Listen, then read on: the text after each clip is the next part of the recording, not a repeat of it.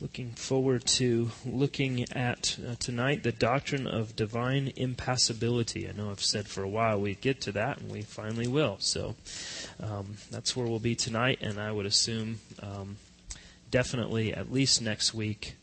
Um, we'll see where we end up then. Uh, but as always, I want to begin by reading uh, paragraph 1 of chapter 2 in the confession as we move along here.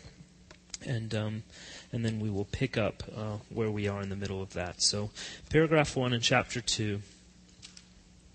Uh, the Lord our God is but one, only living and true God, whose subsistence is in and of himself, infinite in being and perfection, whose essence cannot be comprehended by any but himself, a most pure spirit, invisible, without body, parts, or passions, who only hath immortality, dwelling in the light, which no man can approach unto, who is immutable, immense, eternal, incomprehensible, almighty, every way infinite, most holy, most wise, most free, most absolute, working all things according to the counsel of his own immutable and most righteous will, for his own glory, most loving, gracious, merciful, long suffering, abundant in goodness and truth, forgiving iniquity, transgression, and sin.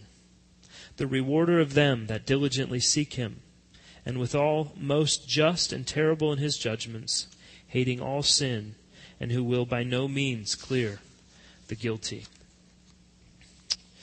So, as we um, pick up where we left off, we are dealing with that statement that says that God is without body parts or passions. And specifically, um, tonight we will deal with the issue of God is without passions. This is also known as the doctrine of divine impassibility. Impassibility. So, um, part of this will include um, thinking back through some of the other things that we have already um, looked at um, because they all flow together. And I'm going to point that out as we uh, look at this. But, um, but we are focused on God without passions. Um, now, as I, I think I mentioned before, of this threefold statement, God is without body, parts, or passions. This part of it, the doctrine of divine impassibility or God without passions, receives the greatest amount of criticism, um, is the subject of the most amount of debate among these three issues.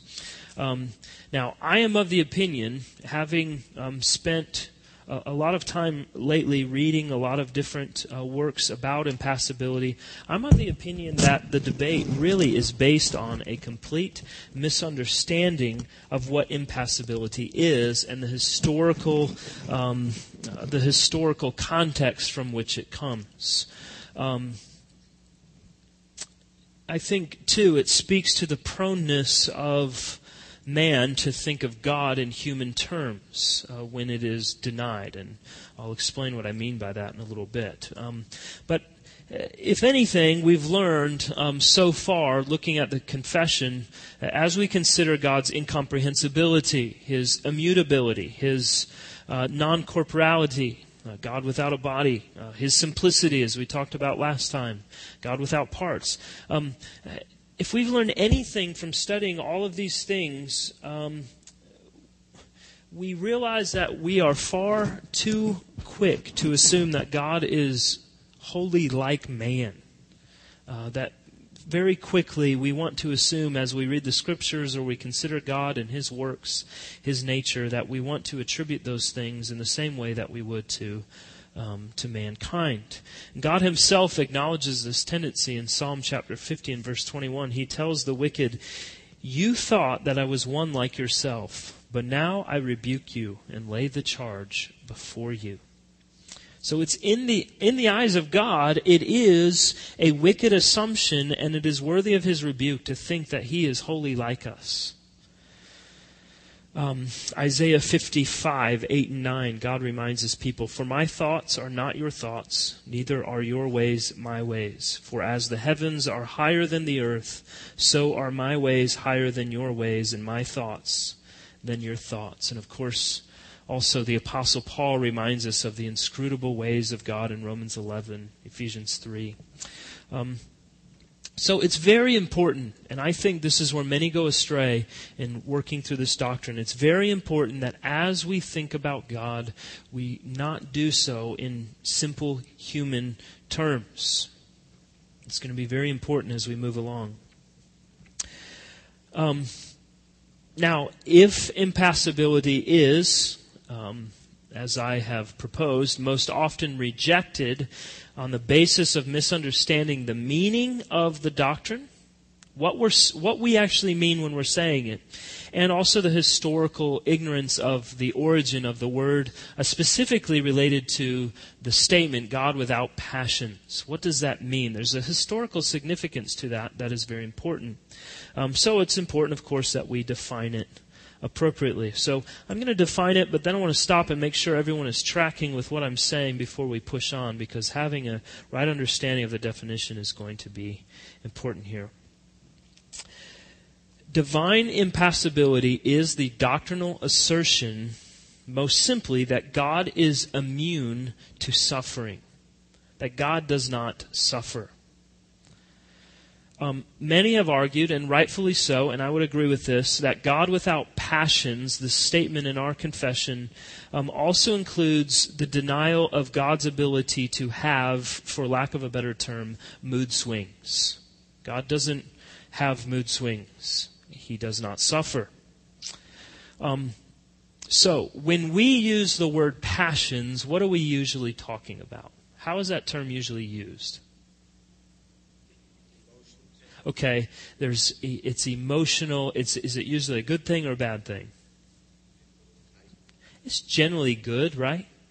Um, that we usually use that in a, a positive term. We like to hear someone who's passionate about something, or you know, we like to hear passionate preachers, or you know, whatever it is. We uh, people who are passionate about um, their calling in life. We usually use that in a, a way that is a very positive thing.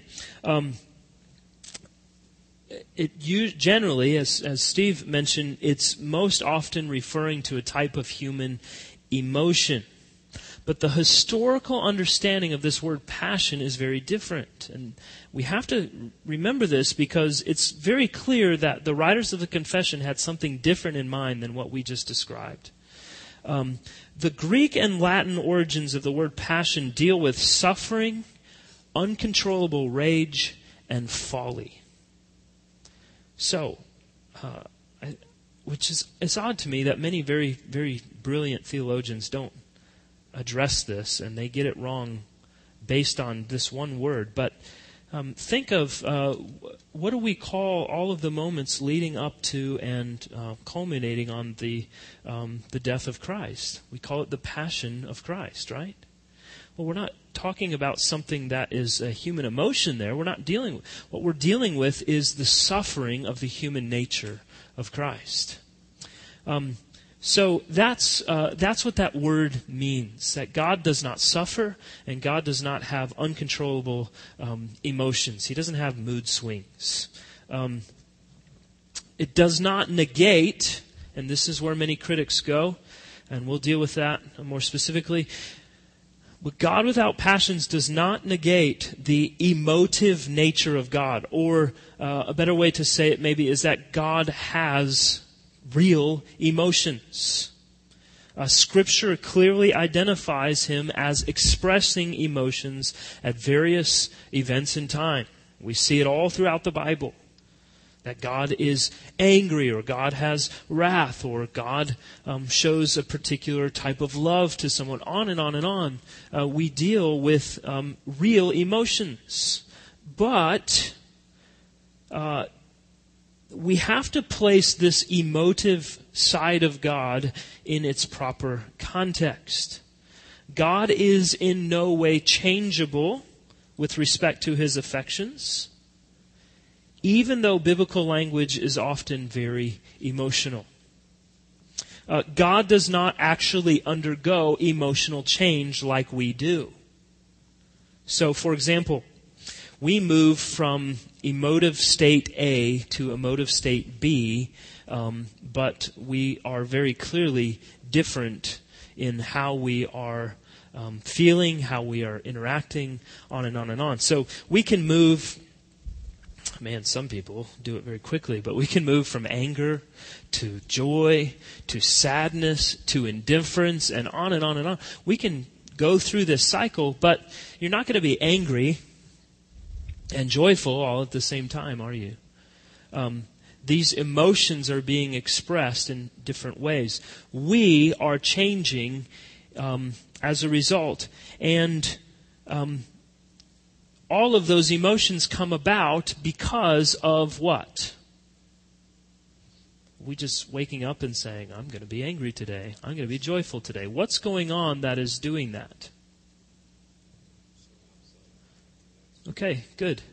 There's something outside or within um, that is impressing upon us um, this um, this emotional state in terms of um, how we get there. I guess we can say. So there's circumstances externally that are affecting I'm sad or I'm joyful or I'm angry. Um, sometimes there are internal things. Maybe there's some internal um, sin that I'm dealing with, and that's going to affect uh, how I uh, how I'm engaging um, with my emotions. Uh, perhaps uh, there's something physical that's doing that. Um, so, what we're saying about God is that God does not actually undergo those emotive changes like we do, and He cannot be acted on in a way that would cause Him to go through those emotive changes. In other words, there's nothing outside or within God that would cause him to go through an emotive change in the way that we do. Does that make sense? Okay. Any questions about any of that? That's kind of the the way we're defining this as we move through, and I think that'll be really helpful as we deal with uh, the critics of Im- Im- impassibility. Yes, sir. Yeah, we'll uh, we're going to deal with the emotive nature of God um, as we press on probably next week because we're going to deal with the specific biblical passages that show that. Um, but I think what's important right now to think about is um, that while we cycle through changes emotionally, um, we're talking about God not not dealing or not having emotion in the same way that mankind does. That He doesn't have human emotions. That He has divine emotion that looks very differently um, that God can express wrath and joy at the very same time because He is the fullness of wrath, He is the fullness of joy. Um, as we dealt with last time, as we dealt with divine simplicity. Um, so, um, just I think probably easiest for us to think about right now, before we get into dealing with the emotive language of the Bible, is um, thinking of it in terms of God not expressing emotion in human ways. That he doesn't express it or experience it in the ways of humans. So, any other questions? Okay, yeah, sure. Yeah, absolutely. He's not led by, guided by emotions. Um, uh, you can say it this way, too, though. If when I sin against God, that does not, his emotive state doesn't change. But when I sin against you, yours would. Uh, undeniably, right? That happens with all of us. Um, part, you know, a lot of this has to do with, um, you know, God's uh, God's foreknowledge, God's understanding, God's ordaining these things to come to pass. All of this that, you know, obviously God is not going to be affected uh, in the same way that we would, knowing that He knows all things and has ordained them to be, and all of this. Um, but we have to have to think too in terms of the fact that all that we would identify as emotions find their fullness and their perfection in God Himself, and all of them are. Um, ongoing, I guess you could say, or all of them are um, present at the same time not as parts of God, but as the fullness of God. Um, so, not one thing is going to kind of stand out that right now God is more angry than he is joyful, or God is more wrathful than he is sorrowful, or whatever. That all of these things are present at the same time as God. Uh, moving forward, but yeah, that's a great that's a great way to think of it as well. That God is not being led by emotion. Um, there's nothing about God that um, uh, in in expressing emotion that is kind of leading him along or he's making rash decisions or he's having these mood swings that he's saying, Oh, I've had enough. I'm going to destroy all of you. now, when we read the Bible, there are times when it seems like that. Um, but we're going to explain and work through why that's not the case. So, any other questions before we press on? All right. Now, pivotal to this discussion um, are the concepts of God's transcendence and God's immanence. Um, so we're going to deal with those real quickly. We've talked about transcendence um, a bit already, but I just want to make sure that we are on the same plane here because this is really important as we deal um, with the overall doctrine. Uh, transcendence. Let me give you some dictionary definitions here. Of that which is higher than or surpasses other things or the declaration, theologically, the declaration that God is transcendent means that God is above the world and comes to creation from beyond. That God, in other words, is not in as a part of the creation, um, but He is outside of it. And we're just dealing with the word transcendence because we hear that and immediately think, but God is a part of the creation. Yes, He is, but that's something else entirely. So the declaration that God is transcendent means that God is above the world and comes to creation from beyond. Immanence is the idea that God is present in, close to, and involved in creation. Unlike pantheism, pantheism is the idea that God, um, God is in all the world and um, that God is everything, uh, that you are God. Um, or that God is the soul of the world. These are pantheistic ideas. Um, Christian theology teaches that God is constantly involved with creation without actually becoming exhausted by creation or ceasing to be divine in any way. So God is intimately involved in every detail of your life, to include the number of hairs on your head, and yet He doesn't um, He doesn't cease to be divine. He doesn't become, um, in his divinity, does not become human. Um, in, in, we're going to deal with Jesus in a little bit. I know that is coming up uh, uh, as we work through all of these things. What about Jesus? We will deal with that, I promise. Um, but the immanence of God is that He is always present. God is, uh, as the Children's Catechism, where is God? God is everywhere. Or as Eva says, God is everywhere. He is present at all places, at all times. There is nowhere that we go uh, where God is not. Um, now, these concepts seem to be opposed to each other, don't they? This transcendent God who is out there uh, above the world, who has to come to creation from beyond. And yet he is intimately involved in every minute detail of this life.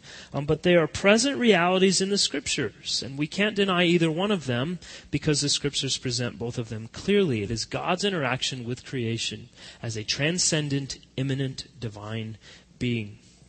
Um, now remember, we dealt with the incomprehensibility of God, and that speaks of his transcendence that God is um, uh, that God is so great and magnificent and glorious and beyond us that He is fully incomprehensible um, in the sense that we will never fully know all there is to know about Him um, uh, onto eternity. But that does not lead us to the conclusion that God is unknown or unknowable. God has revealed Himself to us in nature. He has revealed Himself to us in scriptures and through Jesus Christ. So, the biblical understanding of God's transcendence demands that God, and this is where the two come together, demands that God be present to and active within the created order as he truly is as the holy other. We talk about God as the holy other. That he be present and active precisely because he is the holy other. So, I'll explain this a little bit more. Uh, for the Bible, God is transcendent not in the sense that he is far away or inaccessible to the created order, but only that he is wholly different than the created order and is related to and active in the created order as the one who is wholly different. Does that make sense? There's a lot of language kind of tangled in there, but so God is accessible, but He is wholly different than His creation. Um, in every way, you, you, name it. Now, um, but at the same time, uh, He is completely and intimately involved in all of the minutiae of our lives. Um, now, this concept of God's transcendence has been heavily abused in the 20th century and beyond, uh, but historical biblical understanding of transcendence has been uh, that by its very nature, it only expresses who God is in relation to what he is not. In other words, uh, that he is not a part of the created order, and therefore, as a result, he transcends it. If God's not a part of this, then he transcends it. He's above it, he's over it.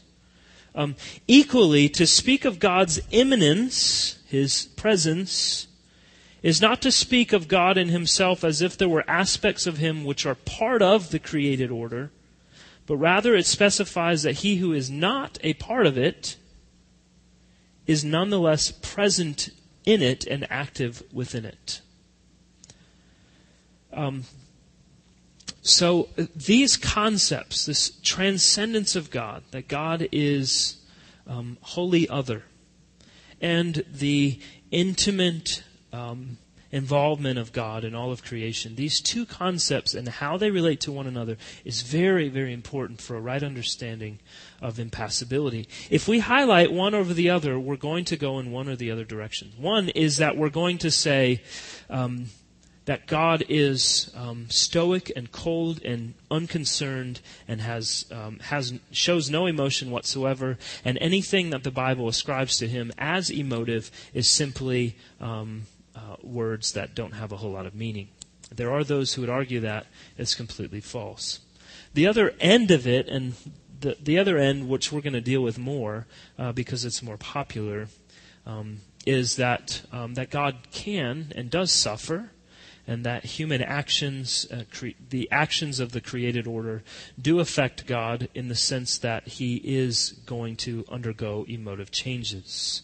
Um, so we'll talk about that. But if you, uh, one is highlighting, over highlighting the transcendence of God. He's so otherworldly that um, nothing at all has any way of um, Him expressing any kind of emotion. Or, um, you know, God is so much like us that uh, we can influence how He functions.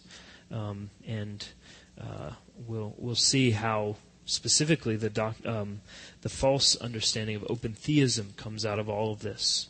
Uh, and we'll deal with that uh, later. Part of this, too, is us understanding this logical flow of the language within the confession itself. Think of this if God is without body, or uh, theologically, he's non corporeal, if God is without parts, or simplicity, as we've discussed already. Um, if God is without body or parts, he cannot be reduced to any action inside or outside of himself that would affect him, would affect change within him. In other words, God does not cause, if is I guess we should think about this. Is God the cause of all things, the ultimate cause of all things? Yes, I hope we can all affirm that. God is the ultimate cause of all things. So, if God were to be changed by anything inside or outside of himself, how would that have to be caused? By he himself, right? So God would have to, um, if if God were affected by our interaction with Him, for instance, God would be the ultimate cause of um, us doing what we do in order to affect His change from outside. So, what we're saying is God does not cause anything within himself or outside of himself to become active in a way in which it will act upon him to create a change in him. And we talked about his immutability. What is immutability? God does not change, right? Um, so you see how intricately woven all of these parts are. Um, it's very important to understand them together.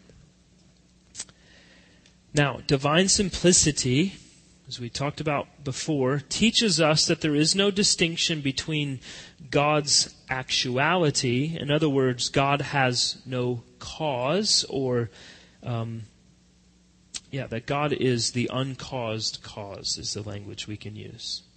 That nothing caused God, but He is the cause, ultimate cause of all things in the universe.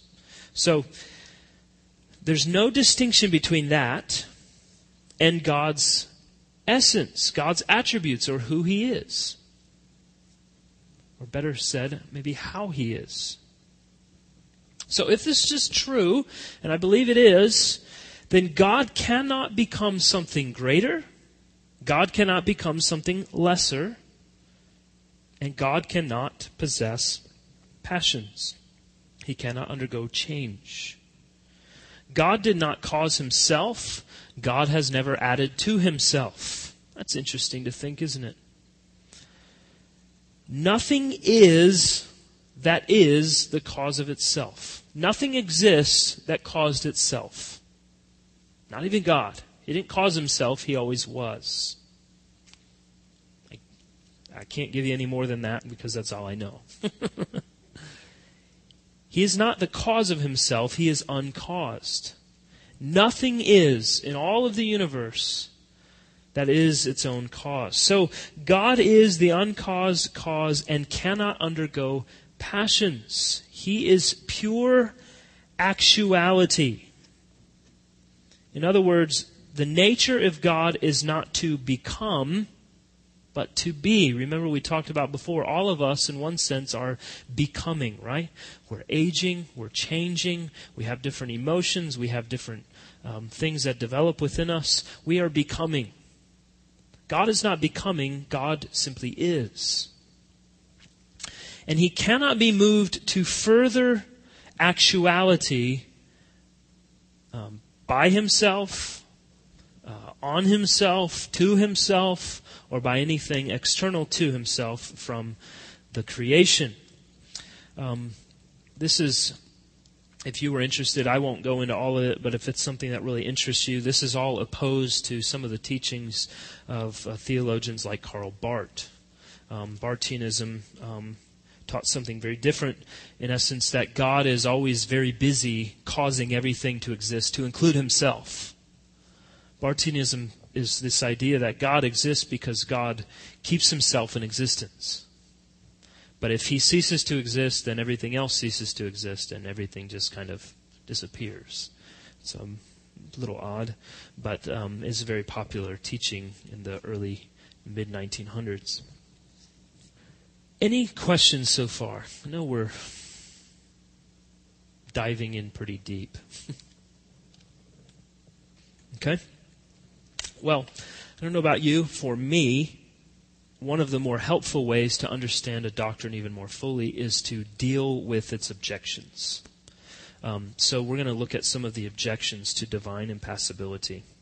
Some of them maybe you've already thought of. The most prominent, currently, contemporary critic of divine impassibility is Dr. Wayne Grudem. And I know probably Some of you have his systematic theology book.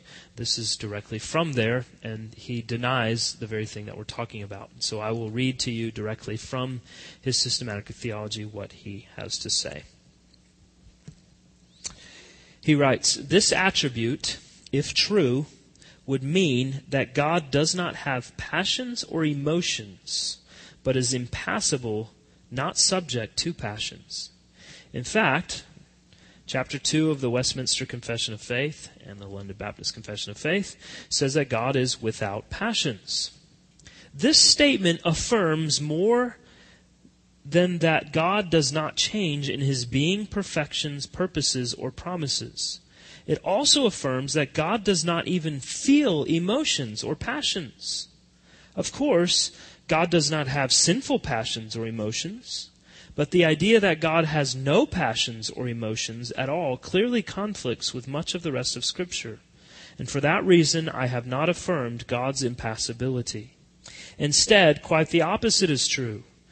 For God, who is the origin of our emotions and who created our emotions, certainly does feel emotions. God rejoices. He is grieved. His wrath burns hot against his enemies. He pities his children. He loves with everlasting love.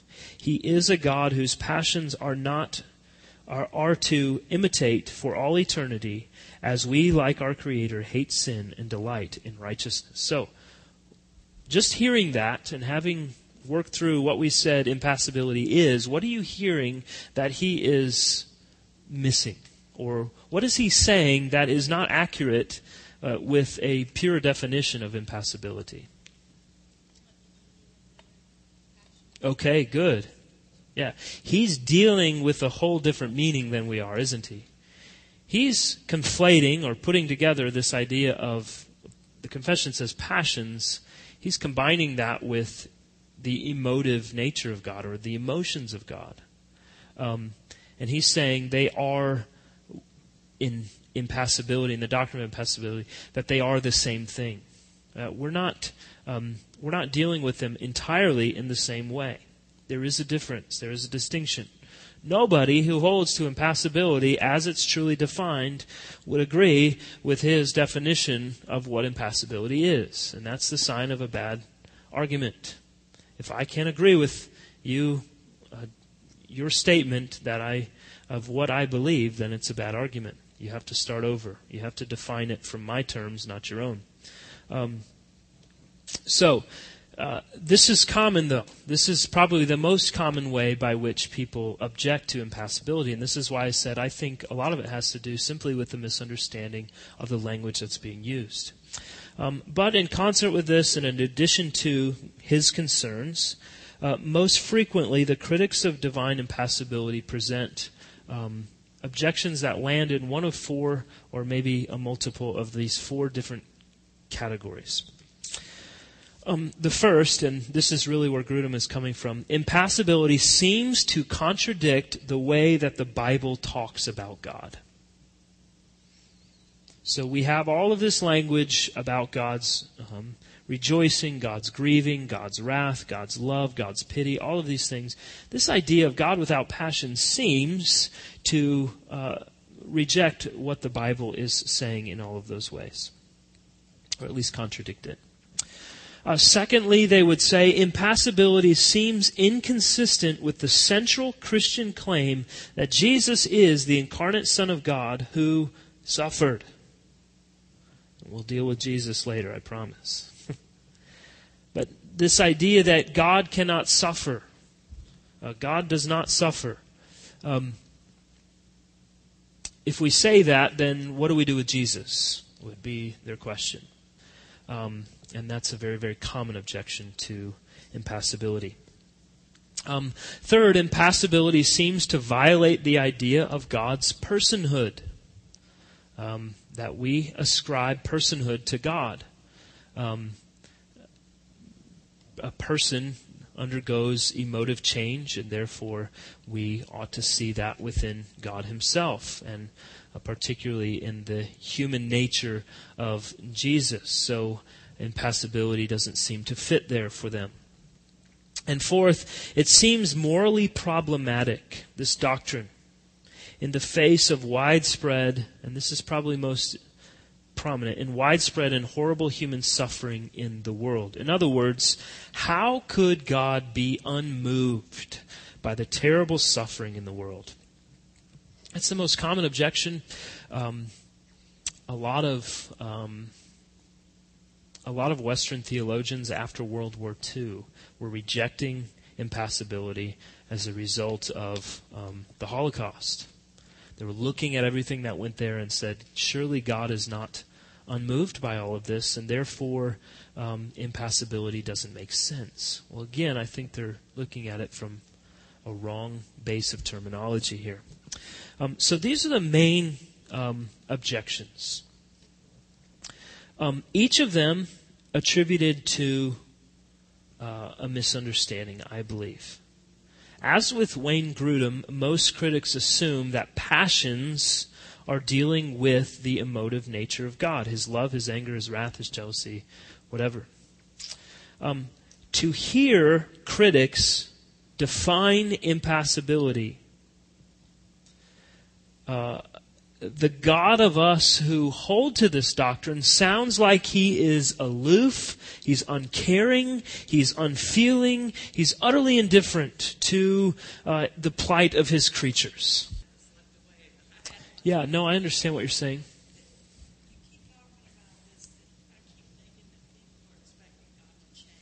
Sure.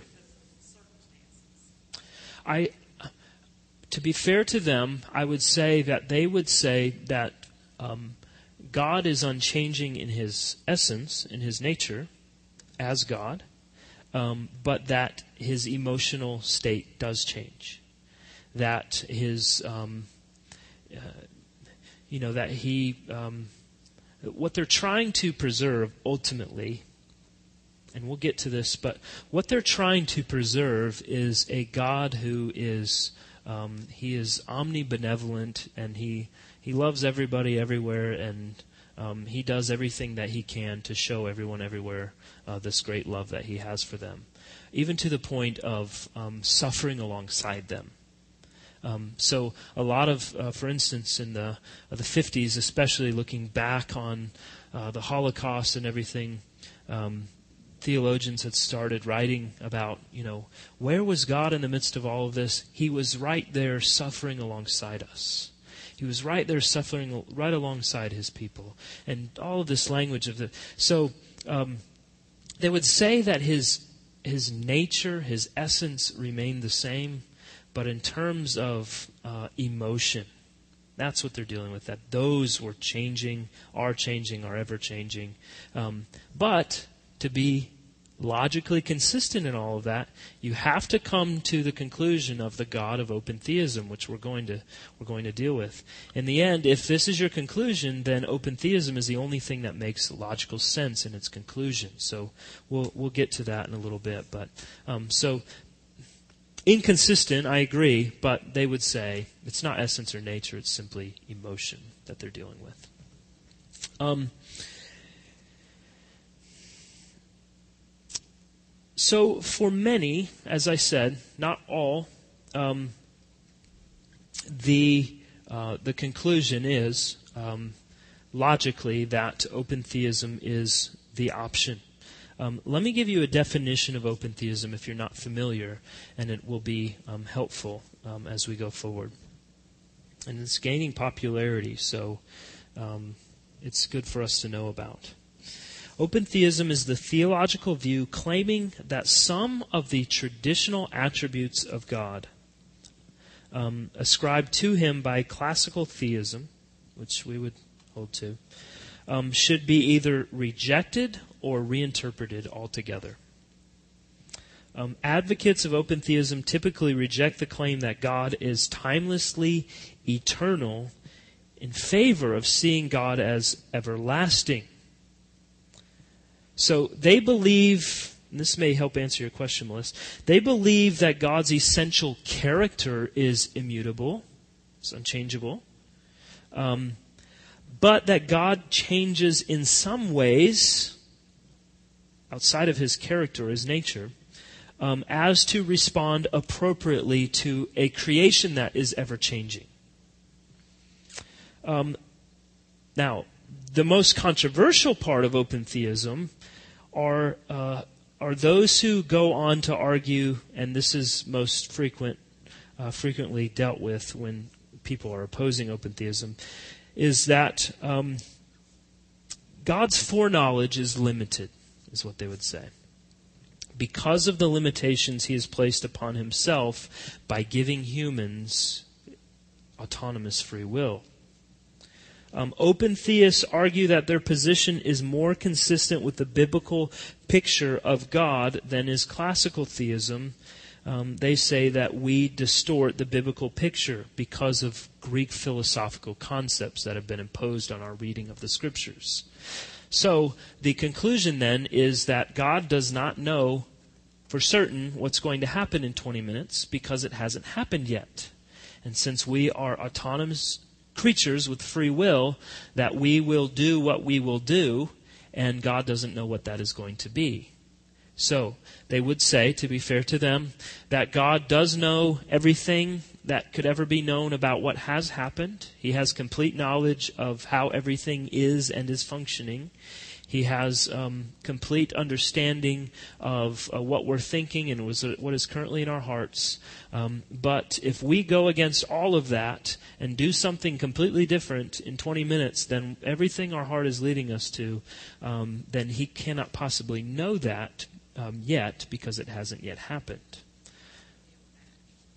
Uh, they don't, not very well. Um, they would say, um, and the uh, the thing that's always presented to open theists is, um, you know, there's going to be an end to all of this, and God has already said what that's going to be and how it's going to be. Right? Yeah. Uh, they say that he is in the best possible position. They're very, very kind to give him this opportunity to make this determination. That he is in the best possible position, knowing all that he knows, um, to determine how it's all going to work out in the end um, and that he is involved enough in creation, um, not dealing with the, not imposing on the free will of man, but every other part of creation that he's sovereign over, that he will manipulate those things in a way that will bring about the greatest end. Um, so predestination is simply him determining that um, he wants these things to happen, um, but since he um, and since he is able to sovereignly control everything but won't impose himself on the free wills of men, he's going to he's going. This is why you hear Arminians talk about, um, you know, well, uh, God did this or God did that in order that um, you know this person could maybe uh, hear the gospel and repent. Um, and you may be the only person who ever tells them God may put you there. And if you don't tell them the gospel, then they'll never hear it again, and their blood is on your hands. Well, that's all a part of that argument. That's the logical conclusion to it all. So I'll give it to open theists. I think that they are consistent Arminians. Um, this, it really is a consistent, logical outcome of, of what they uh, of what they believe. Did you have? Well, um, not necessarily that he knows what's going to happen in nature, but that he will exercise his sovereignty over it um, to where he won't intrude on your free will.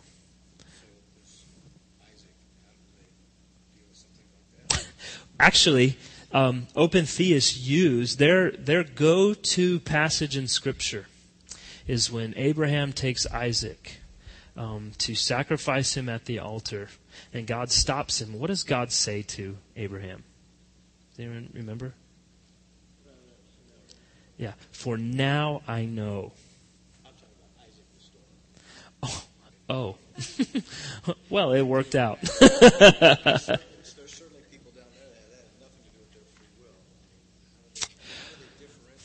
well, there's, they would say that nature like a hurricane or something like that, he is using that in a way um, that will bring about his um, desired end.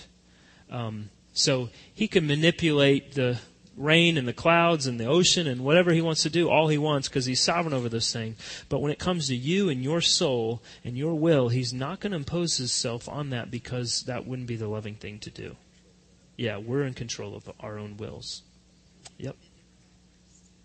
Yeah.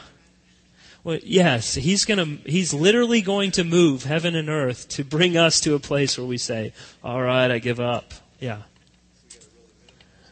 Oh, absolutely. It's um, to deny God his sovereignty in this regard. And, and really, I think in the end, to deny impassibility is, is shrinking God.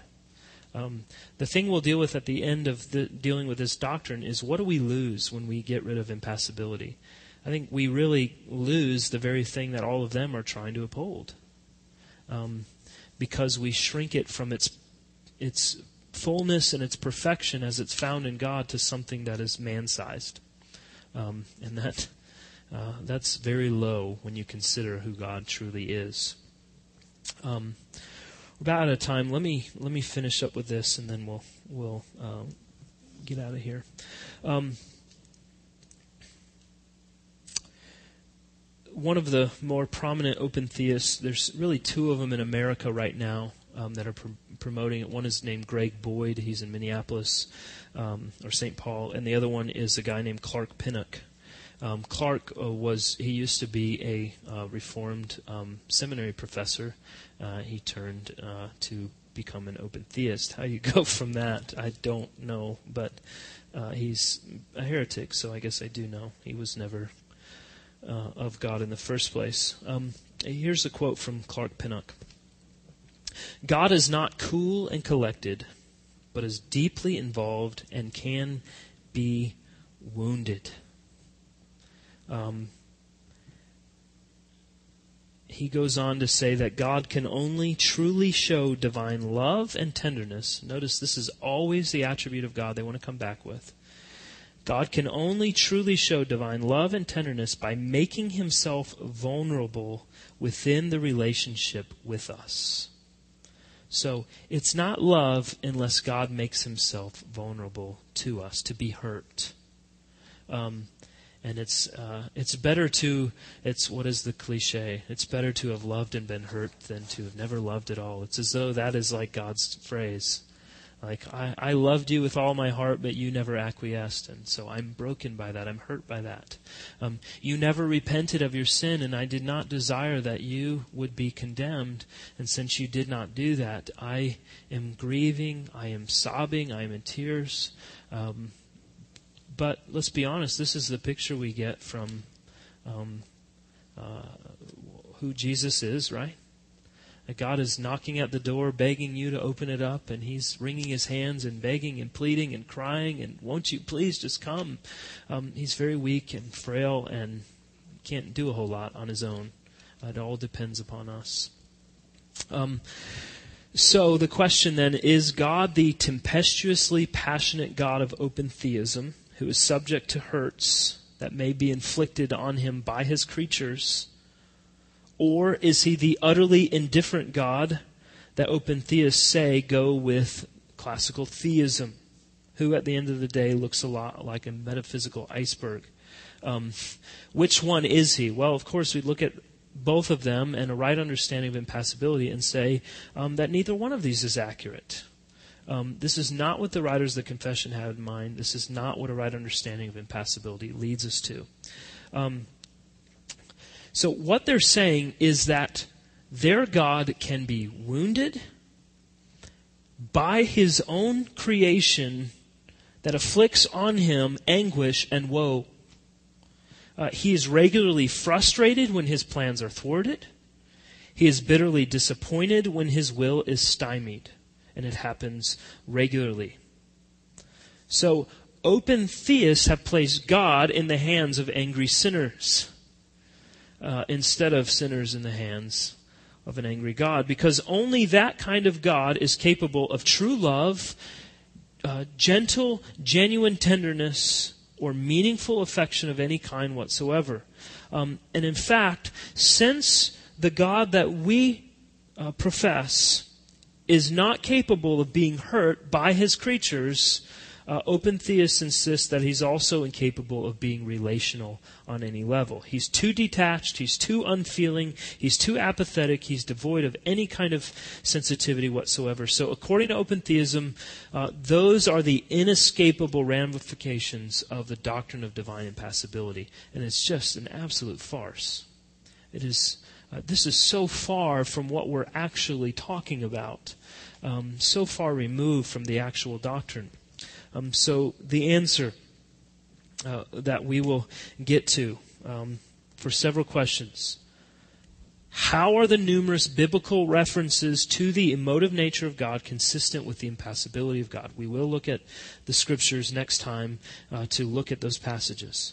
Um, is he indifferent? Is God indifferent to human suffering? Is he indifferent to the eternal damnation of the unjust? Is he um, is he indifferent to the murder of his own son? Um, and we'll ask this Doesn't impassibility make God out to be a moral monster who does not truly love anybody but only makes the claim to do so?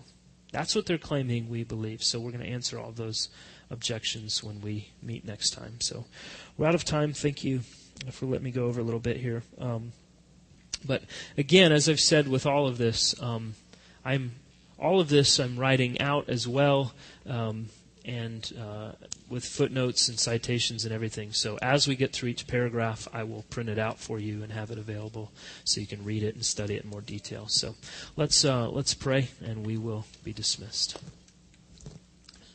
Lord, thank you again for the opportunity for us to uh, to meet together, to study your word, and um, to be uh, to move to be moved to greater affections for who you are because of what you have revealed to us about yourself.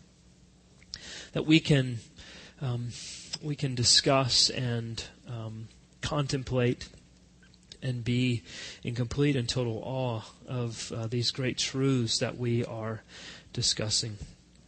Lord, I am thankful that you are an impassible God, a God who is not um, prone to mood swings, a God who is not um, making yourself available to be inflicted with suffering and um, and pain by those things outside of you, uh, which you yourself have created.